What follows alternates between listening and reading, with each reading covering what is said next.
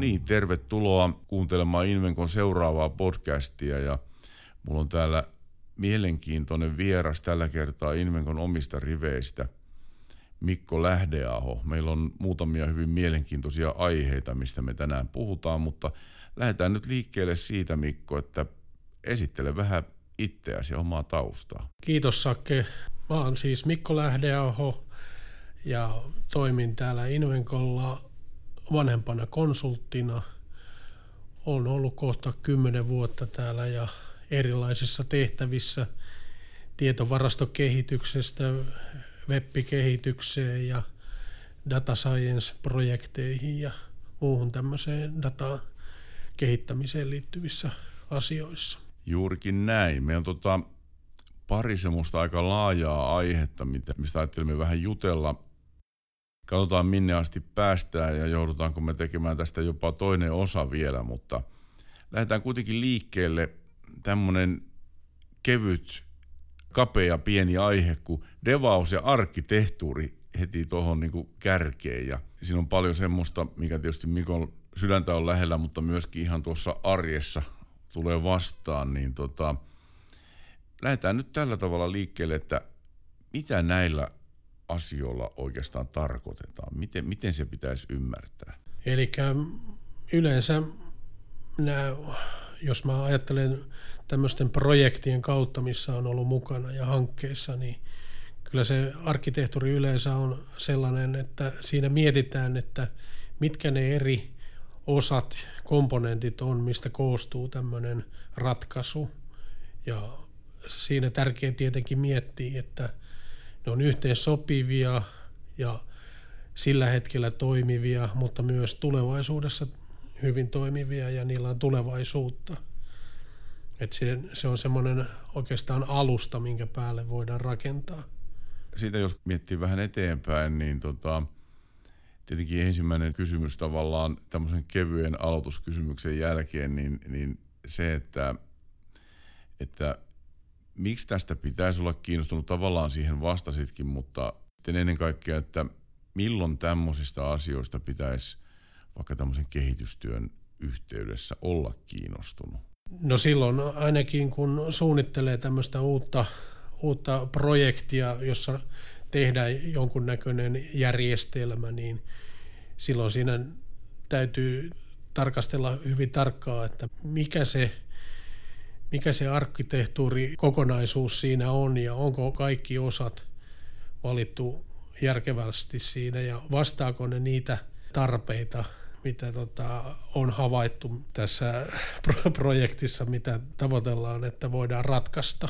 Jos sitten ajattelee tätä niin päin, että jos miettii noita hankkeita, missä nyt oot ollut, tai vaikka missä nytkin oot, niin tuota, mikä on sun tulokulma? Miten, miten se sun työhön niin kuin vaikuttaa, ja ootko itse niitä sanelemassa näitä linjoja vai esimerkiksi yhdessä asiakkaan kanssa? Joo, kyllä nämä yleensä tota, yhdessä asiakkaan kanssa, jos, jos mulla on semmoinen rooli, että mä voin olla siinä mukana tekemässä niitä valintoja, niin silloin, silloin yhdessä asiakkaan kanssa tarkastellaan niitä ja tehdään niitä valintoja, mutta kyllä se tota, mä yleensä mielellään otan semmoisen roolin projekteissa, että missä saa olla valitsemassa näitä asioita. Ja, ja kyllä oikeastaan historian kautta on, on oppinut sen, että tietyt asiat on semmoisia, mistä se lähtee se valinta liikkeelle. Ja yleensä, yleensä näissä tietoturva on ollut se kaikista oleellisin ja käyttäjien tunnistautuminen, mistä sitten alkaa pikkuhiljaa rakentumaan se muu ympäristö siihen. Ja toki tietenkin sitten suorituskykyyn ja tällaisiin asioihin sitten kiinnitetään huomiota myös. Tuossa itse asiassa vähän sivusitkin jo, jo tota toista tämmöistä mielessä olevaa kysymystä. Eli pitäisikö tämmöinen arkkitehtuuri tai arkkitehtirooli olla asiakkaan vastuulla vai sitten toimittajan vastuulla? Miten, miten sä itse sen näet? Kyllä, kyllä mä näkisin sen niin, että kyllä asiakkaalla pitää olla jonkunnäköinen oma arkkitehti mukana siinä ja sitten myös me, me toimittajana voidaan tarjota tämmöinen tekninen arkkitehti, mutta asiakkaan täytyy itse pystyä kyllä myös ymmärtämään se ja olemaan, olemaan siinä täysin tietoinen, että mitä, mitä sinne ollaan rakentamassa sinne heidän ympäristöönsä. Eli tässä arkkitehtuurialueella, tällä arkkitehtuurialueellakin on sitten oikeastaan useammanlaisia rooleja, että on teknistä arkkitehtuuria, mutta mitä sitten se muu tarkoittaa? Joo, eli sitten tota, tämmöinen teknisen arkkitehdin lisäksi on tämmöinen niin sanottu tämmöinen, jos ajatellaan, että on tämmöinen tekninen arkkitehtuuri ja sitten on looginen arkkitehtuuri, niin asiakkaalta yleensä, ainakin näissä omissa projekteissa, niin, niin asiakkaalta yleensä tulee tämmöinen looginen arkkitehti mukaan siihen, joka pystyy piirtämään tämmöisiä, mitä halutaan, mitä haetaan.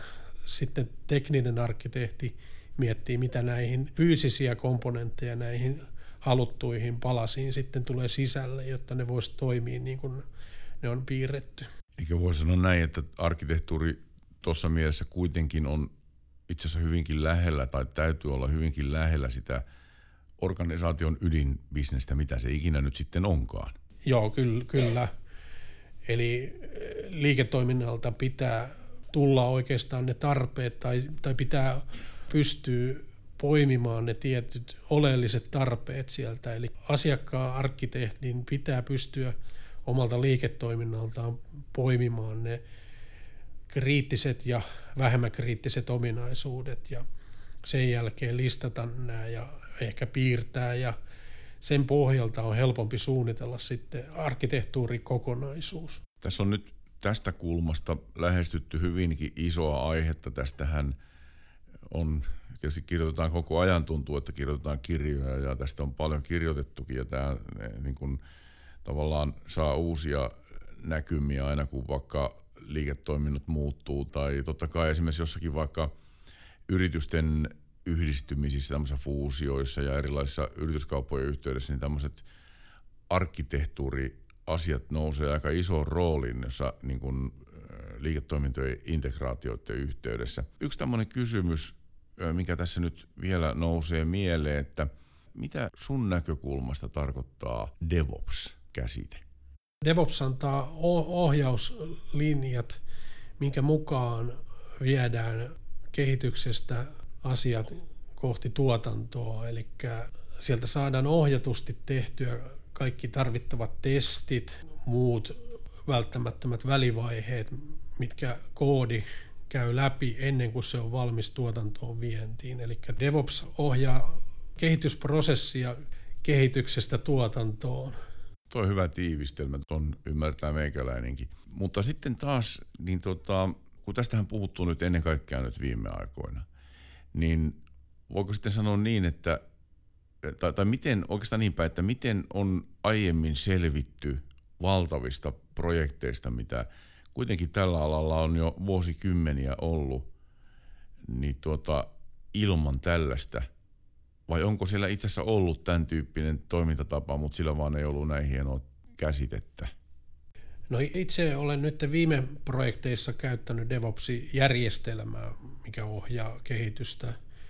Ja on, on kyllä sen huomannut, että se vapauttaa paljon eri, eri tämmöisiä ylimääräisiä tehtäviä tai tehtävistä. Eli pystyy keskittyä paremmin niihin oleellisiin asioihin, eli siihen koodin luontiin, ja ei tarvi miettiä, että minkä version vie milloinkin mihinkin ympäristöön, ei, ei tarvitse tehdä manuaalista kirjanpitoa. Järjestelmä ohjaa semmoisissa asioissa, mitkä se pystyy ohjaamaan, niin silloin itselle jää enää se tämmöinen vaikeiden päätösten tekeminen – niin niissä sitten, että onko tämä koodi nyt kelpoista tuotantoon ja, ja jos ei ole, niin mitkä seuraavat toimenpiteet sille pitää tehdä. Ja kun taas aiemmin se kaikki tapahtuu manuaalisella kirjanpidolla ja tämmöisellä, tokihan tietenkin on ollut aiemminkin DevOps-järjestelmiä ja ne on kulkenut ehkä eri nimellä. Ja, Kuten vaikka Excel. Excel esimerkiksi on hyvä, mitä olen itse käyttänyt. Eli sitten tämmöinen kommunikointi, eli Exceleitä on käytetty tämmöiseen kommunikointiin virheiden kanssa, eli kun tulee joku virhelöydös, se kirjataan Exceliin ja sitten Excel tulee jossain vaiheessa kehittäjälle. Ja näistä Exceleistä on olemassa sitten myös lukuisia eri versioita, koska kaikki on sinne eri, eri paikoissa kirjannut näitä, niin ensinnäkin, että löytää sen viimeisimmän oikean Excelin, niin sitten avataan se ja lähdetään korjaamaan niitä virheitä, niin tämmöistä ei tarvi enää DevOps-järjestelmien kanssa olla, vaan siellä tulee automaattisesti viesti, että nyt on lyksy löydös, mikä koskee sinua ja sinun on puututtava siihen, niin se on helpompi lähteä siitä liikkeelle sitten, kun järjestelmä ohjaa tämmöisissä selkeissä tapauksissa. Eli tässä nyt nousee sitten vielä tämmöinen kysymys, että tavallaan, että DevOps on niin kuin luo tämmöisen tavallaan viitekehyksen ja vähän niin kuin muistilistaa asioista, mikä pitää ottaa huomioon, mutta se voi tarkoittaa myöskin järjestelmää, eli semmoinen joku ohjelmisto, joka, joka auttaa tässä sitten. Onko näin? Joo, kyllä. Eli itse, itse käytän tota Azuren DevOpsia ja Azuren DevOpsi, niin se on oikeastaan jatkoa, mikä Microsoftilla oli ennen paikallisissa ympäristöissä, tämä Team Foundation-serveri, joka tota, ei ollut ihan niin laaja kuin DevOpsi nykyään.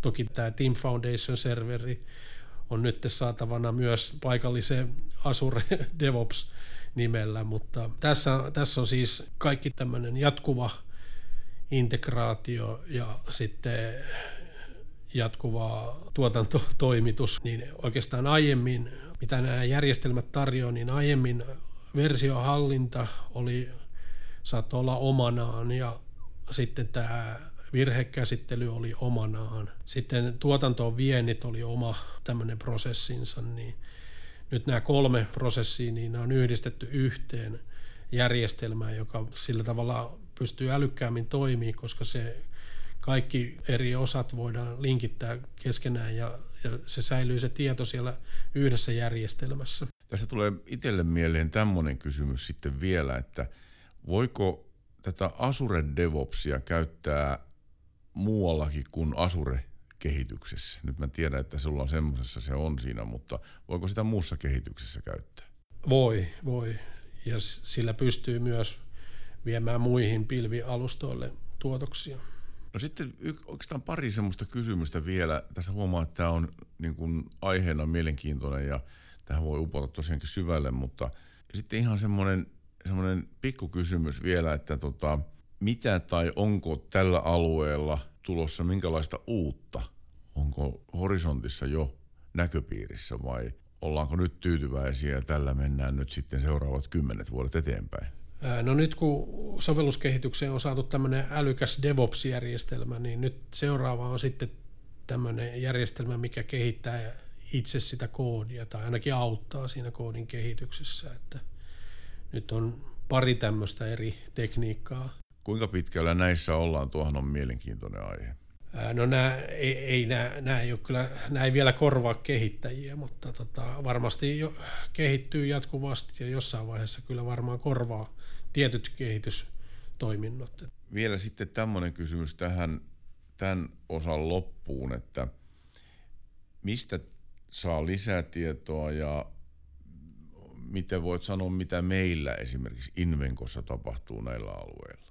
No Invekolta saa kyllä lisätietoa näihin, että me, meillä on Invekolla use, useampi eri, eri projekti käynnissä, missä käytetään DevOps-järjestelmiä ja missä tehdään sovelluskehitystä ja missä suunnitellaan arkkitehtuureja sen takia, että välttämättä kaikkia ongelmia ei saada valmisvälineillä ratkaistua. Että se, jos mietitään valmisvälineitä, eli tämmöisiä suoria vaikka Power BI-raportointi tai Power Apps, tämmöiset kehitys, sovelluskehitysvälineet, niin näillä, näillä päästään tiettyyn pisteeseen saakka, jos ei, ei ole liian kovat vaatimukset näillä ratkaisuilla, mutta sitten heti kun lähdetään vähän monimutkaisempiin asioihin, niin silloin, silloin vaaditaan sovelluskehitystä ja arkkitehtuurien suunnittelua. Ja toki tietenkin Power BI-raportointikin tuo mukanaan jo sitä arkkitehtuurin suunnittelua, jotta se saadaan toimimaan.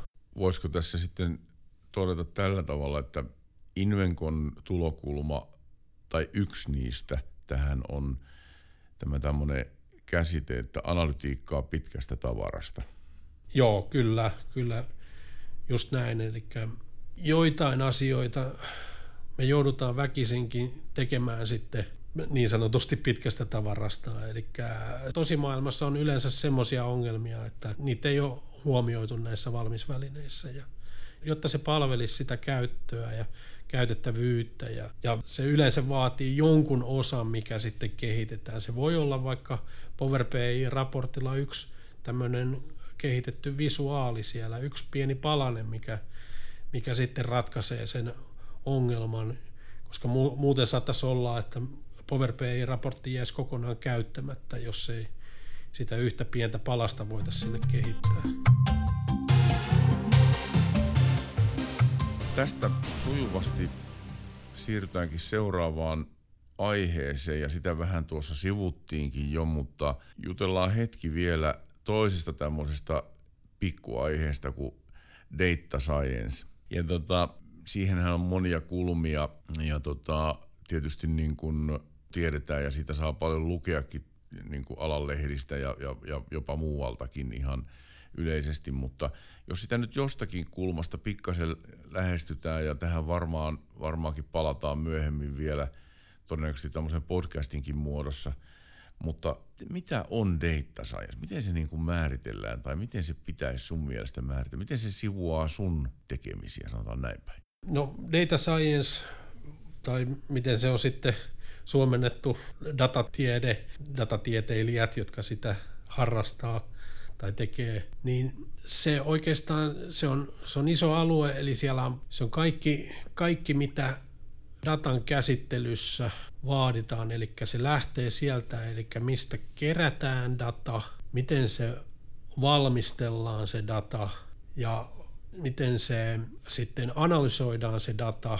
Ja jos on käytössä koneoppimista, niin miten sitä, millä algoritmeilla sitä opetetaan konetta sillä datalla ja, ja vielä se, että miten sitten tämmöinen algoritmi tai oikeastaan malli, mikä muodostuu tästä oppimisesta, niin miten sitä sitten tuotannossa käytetään. Ja tässä on samoja asioita kuin DevOpsissa, eli oikeastaan on tämmöinen MLOps, niin MLOps on oikeastaan tämän data sciencein tämmöinen koneellinen oikeastaan järjestelmä, joka tekee tämän kaiken data science-asian, eli se on data sieltä lähteestä siihen viimeiseen päätökseen, mikä sillä datalla tehdään. Niin kaikki siitä väliltä on sitä data sciencea, ja sitten jos ajatellaan järjestelmänä, niin MLOps tukee tätä kaikkea sitten matkan varrella.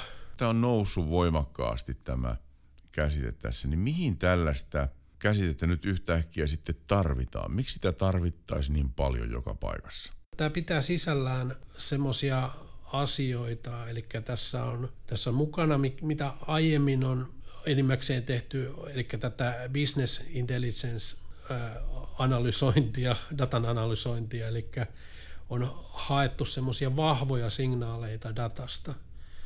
Mutta data science itsessään enemmänkin ehkä on sitä heikkojen signaalien poimimista, eli semmoista, mitä ihminen ei pysty suoraan sieltä, tai ei ole semmoista selkeää sääntöä, millä poimittaisi se tietty asia siellä, vaan vaaditaan tämmöisten eri pienten heikkojen signaalien hakemista sieltä datasta, ja tässä yleensä tarvitaan jonkunnäköistä algoritmia, joka pystyy ison määrän dataa käsittelemään niin, että ne pienet signaalit sieltä alkaa olekin isoja ja vahvoja signaaleja.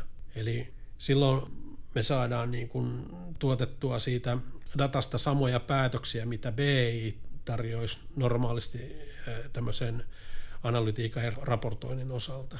Et voi sanoa, että business intelligence puoli edelleen kuitenkin on olemassa enemmän näiden vahvojen signaalien kaivamiseen ja sitten data science niin kuin tässä määritelmässä sitten taas on ehkä niin kuin heikkojen signaalien kaivamista. Joo, kyllä, kyllä just näin.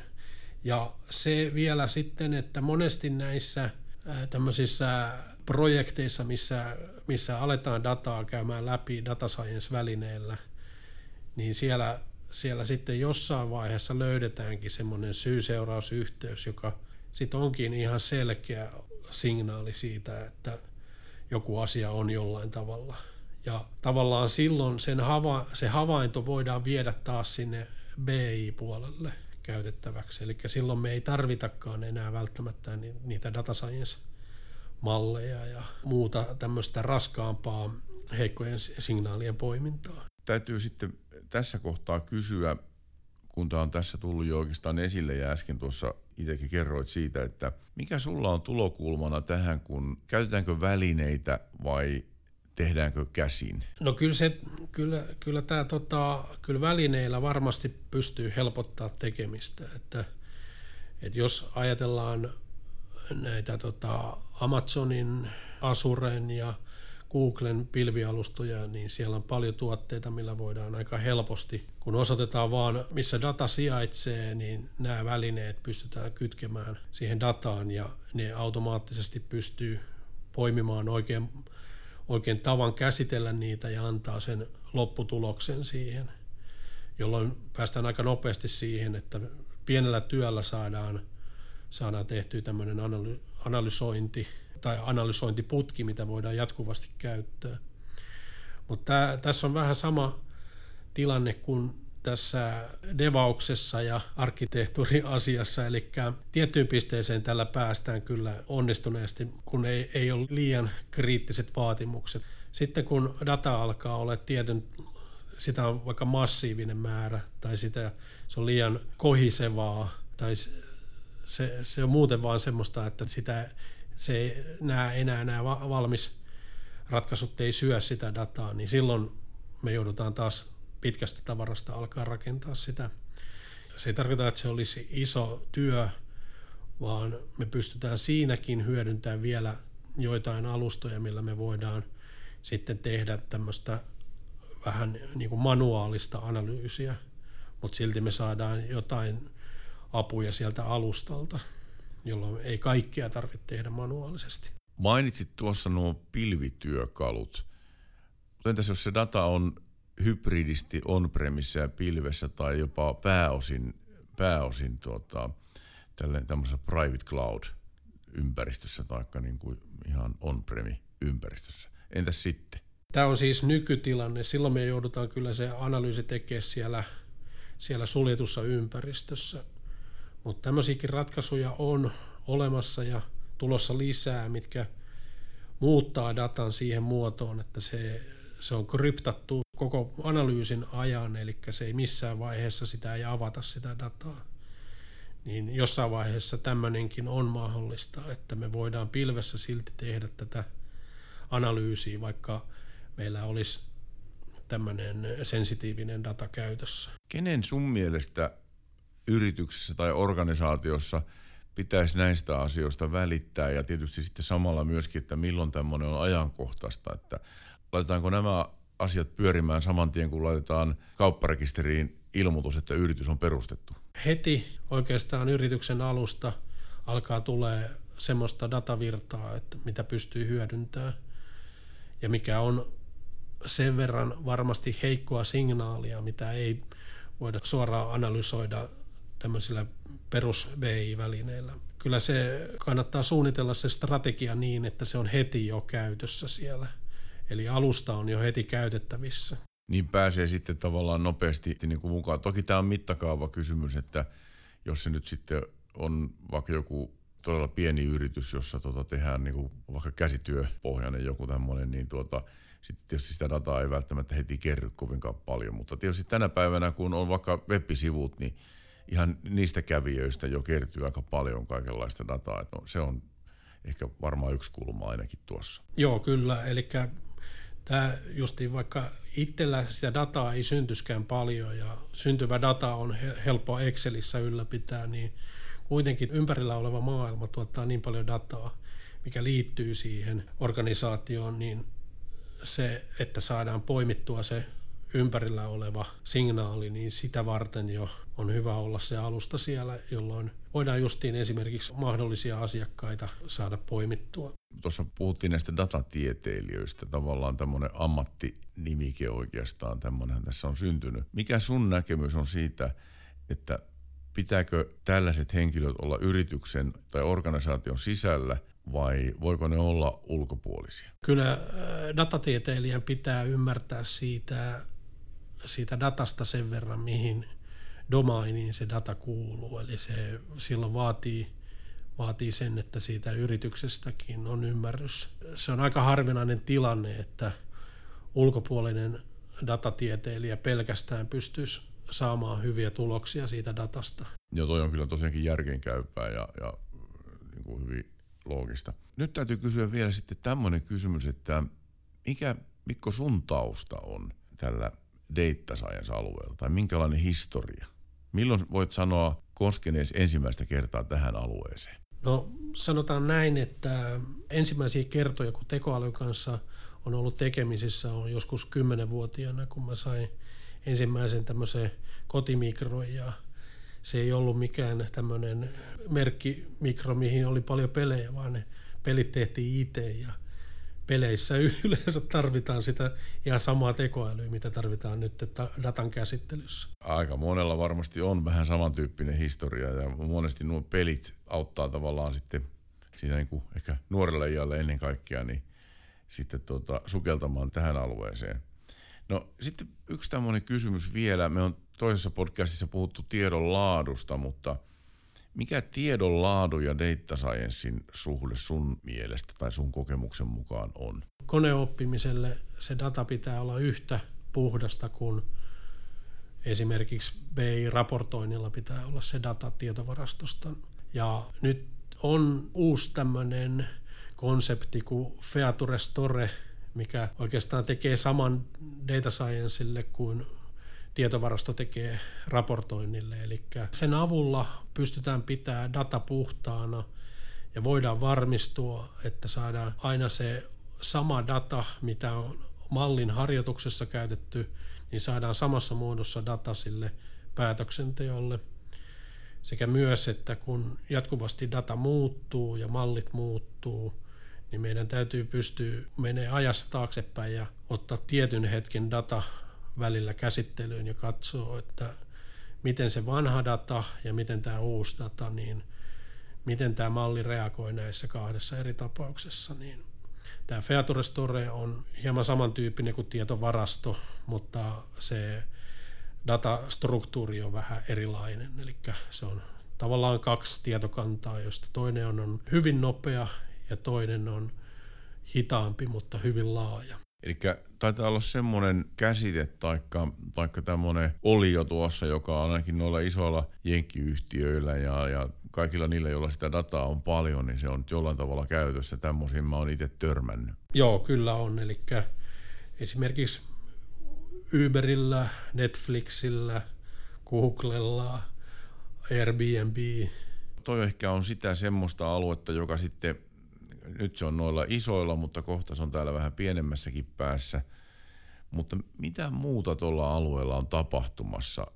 Varmaankin latuja on vaikka kuinka paljon, mutta esimerkiksi minkälaisiin asioihin olet itse törmännyt? Su- suunta menee koko aika enemmän siihen, että tämä data science prosessointi tapahtuisi enemmän automaattisesti, että nyt tämmöisiä tulee paljon tämmöisiä uusia koneoppimismalleja, mitkä – automaattisesti tutkimalla hieman sitä dataa pystyy valitsemaan sitten sopivan käsittelytavan siihen tai, tai sitten semmoisia malleja, mitkä muuttaa itse muotoaan siinä mallinnuksen aikana, niin tämmöinen automaattisuus siihen, eli järjestelmä pystyy itse opettaa itteensä sitten.